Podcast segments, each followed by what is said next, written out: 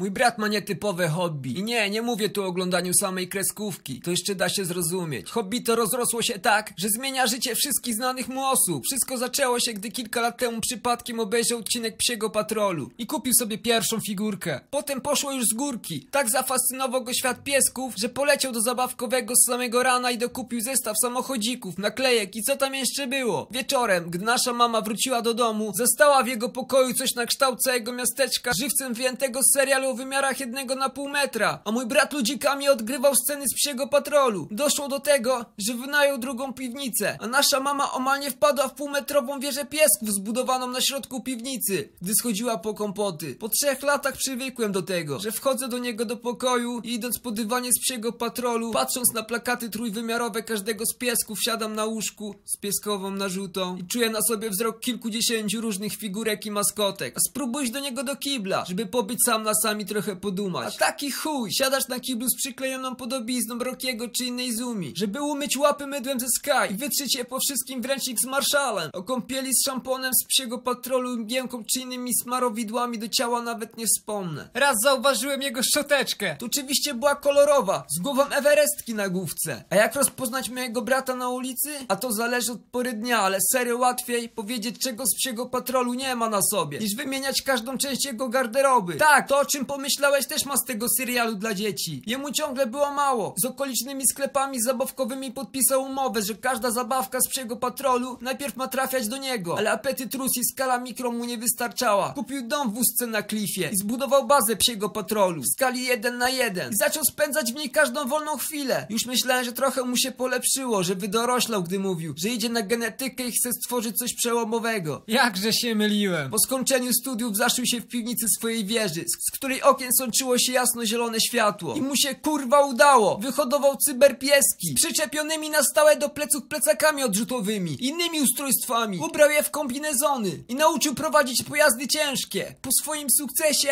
zmienił mnie na rider. Mój brat jest kurwa fanatykiem psiego patrolu.